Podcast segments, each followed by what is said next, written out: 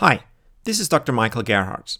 You're listening to the Leaders Light the Path podcast, two minutes twice a week that get you the influence and impact you deserve.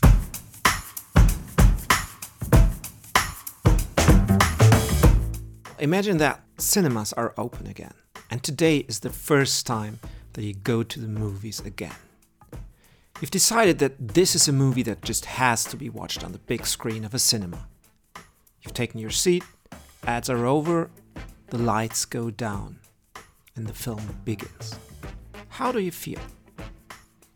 Famous film director J.J. Abrams once framed it like this The moment the lights go down is often the best part.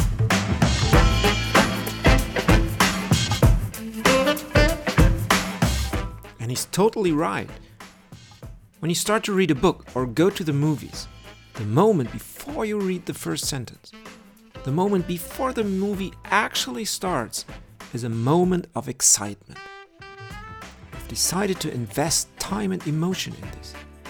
You're willing to expect that this investment will be worthwhile. Maybe you even visualize how the drama will unfold and anticipate your feelings. In any case, it's a moment of excitement. It's tension. The tension of a great experience we're about to have. The tension of something profound we're about to learn. Or the tension of deep emotions that we're going to feel. Or at least we hope so. That's why it's tension and not certainty. The thing with most movies and with most books, though, is that they don't actually deliver on this excitement. Which was Abrams' point. This initial moment of excitement is indeed often the best part, as Abrams rightly observed.